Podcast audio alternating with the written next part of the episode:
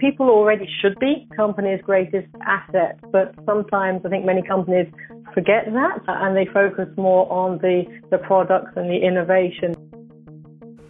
How do you maintain the employee brand when social media and other tools at your disposal are so fluid? What strategies can you use to ensure you're going to have the best team you can? Rachel Pogson, Global Vice President of Talent Acquisition at HR Central at Seagate Technology, continues her discussion with Graham Tollett, a director at Chapman CG in the Asia Pacific team, about the future of talent management and acquisition.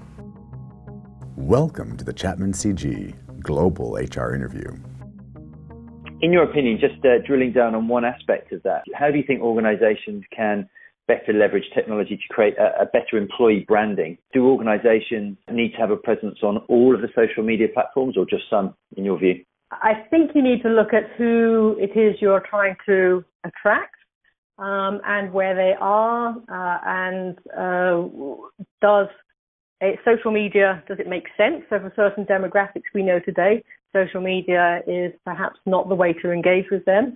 We know that in certain geographies, it's specific social media platforms that need to be leveraged.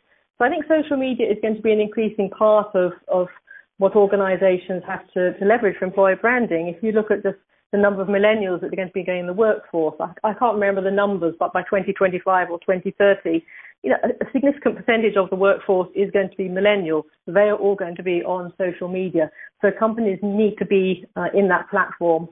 But I think if you also look at um, MySpace, I don't know if you remember MySpace, Graham. I don't know what happened to them, but they disappeared. So a lot of these companies are also getting swallowed up, uh, and uh, you know, there's all the Snapchat now. Things are becoming more visual. So what that social media engagement might look like in the future, I I don't know because it, it's moving quite quite fast. Maybe it'll become more avatar based, uh, gamification. I have no idea.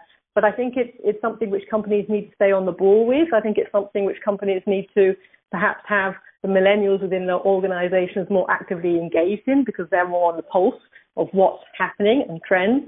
Uh, and, but I think companies need to uh, use data to track which platforms actually do generate results because if you look at LinkedIn, Facebook, you know, the usual one, companies all have presence on those, but how many hires are actually made as a result of having employer branding on those platforms? And I think once we can start to better capture that data, uh, then we can look at which platforms might make sense. So some of those platforms, maybe by having a profile on LinkedIn, maybe it doesn't result in a direct hire, but maybe people who are within the shortlist are actually stakeholders or decision makers in other organizations which might buy your company's products or, or solutions. So it's, you still also need to be able to track that as to what is the, the, the value for the, uh, to some extent, the consumer branding of the company via the employer branding. I think one thing we do need to think about is for uh, social media platforms like Glassdoor, how to what extent do we put them uh, central within our social media strategy or peripheral because that is review based and I think we all know that sometimes uh, the, the, people who make reviews it usually is people who are in perhaps a more negative mind space uh, and sometimes that they're fake reviews as well so it's going to be about uh, where does it make sense to play where are we going to create the most noise uh, because obviously if we totally uh, disregard some of the uh, the reviews which people give on social media, then that could very easily become a large phenomenon on social media, uh, even though the actual issue is very small, and that could have a huge impact on the organization. So I think there's a lot of unknowns. I think most organizations are still grappling with where do we best allocate our resources to do what. But I think the uh, implementation of more systems now, which can allow us to capture data and to track the results and to track the impact, whether that impact be negative impact on an organization, whether it be generating sales or business, whether it be um, resulting in a hire, uh, either immediate or a hire which get or potential future hire from a talent pipeline. I think those are things we need to track and then decide which social platforms we, we play on. That's so interesting, isn't it? Because there are so many obvious benefits to the to the change of technology, but what's indirect and where's the return on investment and where do you play? Um, and it changes so quickly. I know you touched on millennials uh, maybe being one resource, but how do How does one keep up with all this technology when it's changing so rapidly within a business or, or personally? Do you think? I think that there's several. Obviously, you can you can read in the in the media, read the tech pages of various publications. It's obviously looking at things like The Economist, the Harvard Business Review for general what's happening out there and, and the big uh, transformational changes. There's things like BBC Click Online. So there's a lot of stuff out in the public domain which you can um, read or uh, have, have access to. I think also it's about when you are implementing projects which are, uh, need to have some future tenure. Uh, to maybe get uh, a younger, more millennial, more uh, creative mindset, so a more diverse group of people working on a on a project. Because many of us are in the workforce today. Hopefully, we'll still be in the workforce in 10, 15 years, but uh, our, our, our history and just our age means that we're not as agile in some of the new uh, new technologies. And I think to uh, in, have teams where it's more diverse, you more, have more of the millennials coming on board. Maybe even do crowdsourcing. Um, and get different points of view. I think that's going to help us make sure that we make the right decisions around which technologies in the future and how best to leverage it because they they, they think they, they use uh, technology in a very different way. I mean, they're also caught up in the, in the gaming um, world, uh, and a lot of the gaming um, approach can actually have business uh, applications. But unless you've gone through that and grown up with that as a teenager and a young person, it's very hard to sort of translate and to join the dots and to see how it can apply within the in the, the business world as it is today.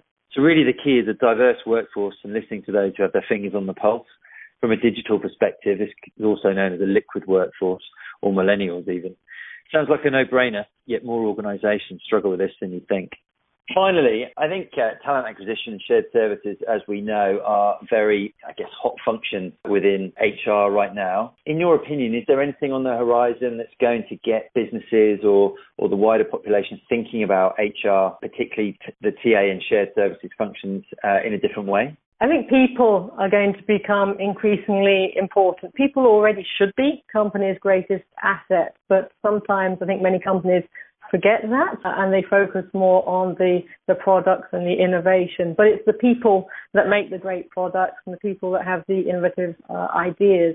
But people are running out. We're not making uh, enough of the right people at the right place at the right time these days. And so I think organizations are going to find that workforce planning is going to become increasingly uh, important in terms of, of companies' sustainability. And so that's not only going to be uh, how you attract, identify uh, employees, but also how we retain them. So the cost of retention uh, or the cost of not retaining, I think, is going to increase. So how do we care for our employees uh, will become important. But then I think we also need to be mindful that we are shifting more to the gig economy. So you've got it's, it's very multi-layered. You've got the immediate now, the next sort of couple of years, but we know that sometime between now and a sort of four or five year timeline, in certain geographies, it is going to have a shift much more to the gig economy. And those people won't need to be cared for in the same way that full-time employees would need to be cared for because they're, they're um, how they're engaged with uh, the legal framework around that and how they're payrolled, etc., may be very, very different. But they are going to have to have certain uh, support mechanisms for them. So I think what we're trying to get at is what, how is it valued? How is it supported? Which you alluded to before. You know, the TA function can be a sort of back office function, can't it? But as we know, people and talent is the, the key to the success of the business. So hopefully TA shared services will be viewed in a much more sort of high priority in the I, future. No, I, I absolutely, Graham. I think I think TA will become increasingly important. TA is the people supply chain. Supply chain for any organisation is, is key in making sure they've got the resources uh, in the right place at the right time. And it's the same with the people supply chain. I just think there's going to be an expansion of what is contained within that people supply chain. So as I mentioned earlier, it's going from full-time uh, employees to those which are on contingent agency in the gig economy, uh, returnships, interns, etc. So I think the, the, the gamut is going to become slightly broader um, with that regard. And people will become increasingly important to organizations. Some things we can automate, some things we could potentially automate, but we probably aren't going to do so for the immediate future just because it's uh, too new, it's too expensive, etc. So people are still going to be very essential. And so I think the role of HR is going to get bigger and bigger and more critical for organizations. Uh, which means that HR is going to have to be increasingly strategic and increasingly able to have those conversations, which speaks to the need for broader upskilling um, of the HR community, whether that be in terms of how to leverage technology, whether it be in terms of other strategic thinking capability, how to leverage data, etc. Absolutely, yeah. I think that HR will become more critical, more strategic, and we're not all going to be uh, automated out uh, with robots. It's an evolution, isn't it? I think things will change, but there'll still be a huge and important place for humans and, and HR in the future. HR is the supply chain of the most important asset of the company. HR leaders are faced with how to make their supply chain as dynamic and responsive as possible, not only for the benefit of the company, but for the employee as well. This has been part two of a two part series with Graham Tollett of Chapman CG and Rachel Pogson of Seagate Technology. Subscribe to us on iTunes and check us out at chapmancg.com for more interesting conversations.